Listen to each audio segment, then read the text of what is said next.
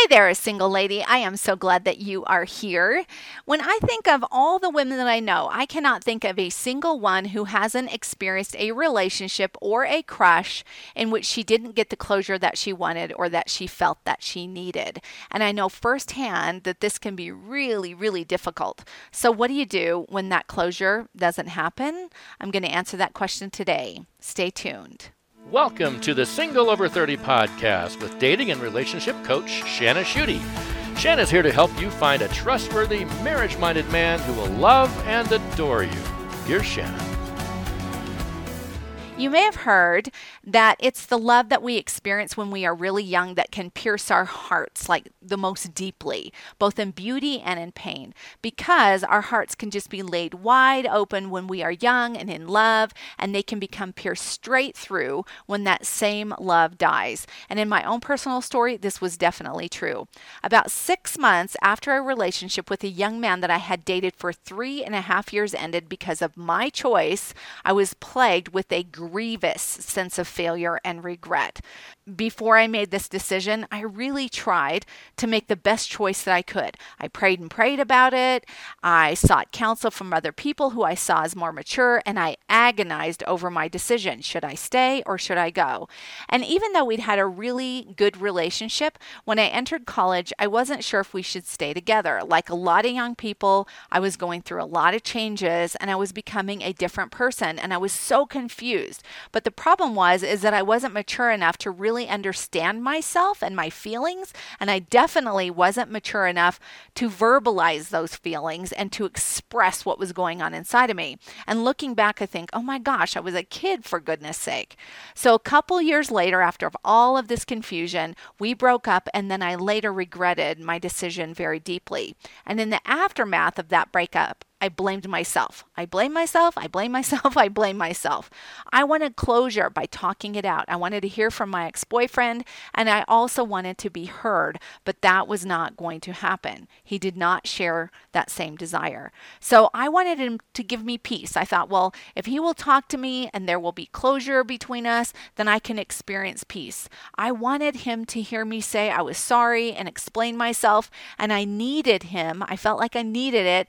I needed him to grant me forgiveness, but he would not give that to me. I tried time and time again to reconcile with him. He didn't want it. I had hurt him, even if unintentionally, and it didn't matter what I said or what I did or how many times I apologized or how many tears I cried. He had made up his mind and we were done, and he started seeing someone else. And the thought of him sharing his life with someone else just cut me to the core. Even the death of my dad or childlessness hasn't matched that kind of pain. So, what did I do in my desperation to reconcile and to get this closure? So, for the next two years after our breakup, I called him occasionally, but not too often because I didn't want to appear pushy. I drove by his house. I wrote him letters, even from London, where I studied abroad for six months. I tried several things to show him that I cared. I was forthright and I told him how I felt. That didn't work. I apologized and begged for forgiveness. That didn't work. I left him Valentine's Day gifts on his car. That didn't work. Then, because I didn't want him to feel pressured, I tried to be more pleasant and less obvious and a little more fun and lighthearted. That didn't work either. And then when I was 24, I called him and he said, Guess what? And in that moment, I knew he was getting married. I said, You're getting married. And he said, How did you know? And I said, I just had a feeling. And I wanted him to be happy. I really did, even though my heart was torn into a million tiny little pieces. And I said, You're going to make a really great husband. And he said, Thanks.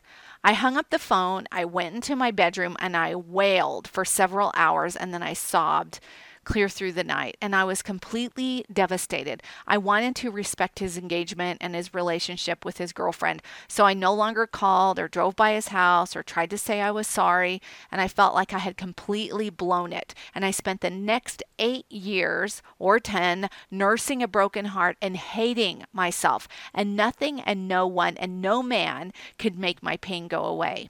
So from then on, I struggled with a huge fear of rejection. So I didn't get the the closure that I so desperately desired.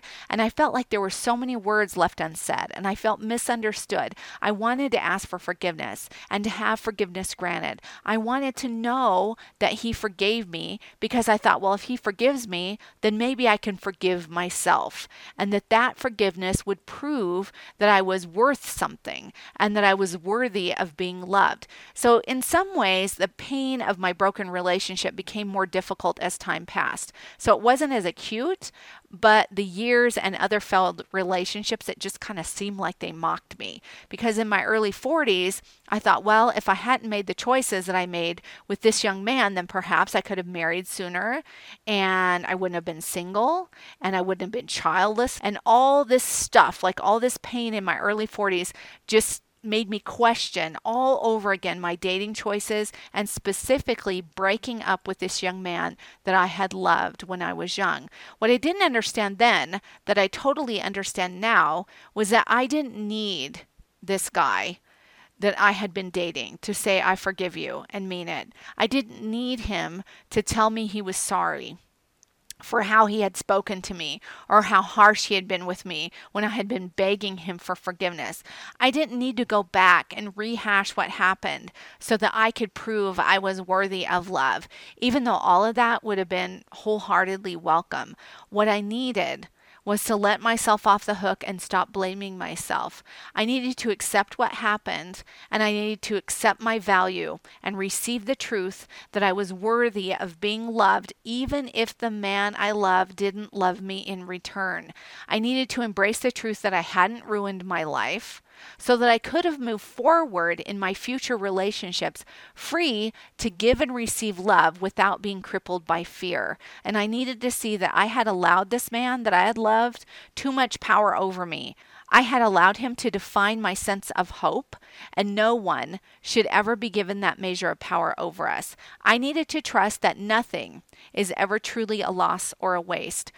There is redemption in every story, and largely because of what happened in my single life, that's why I am here with you today, which is a total honor for me. And another thing, I needed to know that closure is a gift that you give to yourself.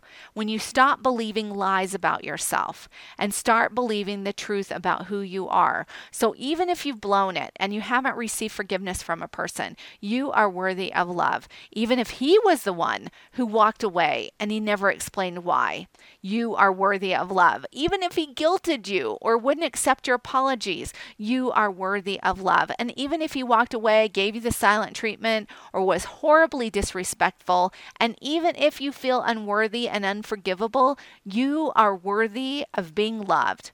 You are lovable. And nothing can change that because it's how you have been made. You have been created for love, to love and be loved. This is a fact. It's not just some wishy washy sentiment, it is truth. So I hope this story has been an encouragement to you. So I'd really love to continue this conversation with you by inviting you to sign up for a freebie. It's not a download or cheat sheet or a PDF like I often share. It's an invitation to sign up to receive seven printable affirmations that are going to remind you of your worth and value. So, as I mentioned, these are printable and they're pretty, which means you can hang them on the wall in your office or in your bathroom, your, your bathroom mirror or your bedroom as a reminder of your true identity. And it's important to know your value because relationships always happen from the inside out, meaning what you believe on the inside about yourself is how you will experience relationships on the outside. For seven days, I'm going to send you a printable affirmation to encourage you so that you can look back in hope and you can look forward in hope too. All you need to do to grab these seven printable affirmations is head on over to singleover30.net slash printable. Again, that's singleover30.net slash printable, and that's spelled P R I N T A B L E. All right, I hope this has been helpful and that you've been encouraged. Remember that the dream that you have to love and be loved is possible, and remember to keep it sunny. See you next time.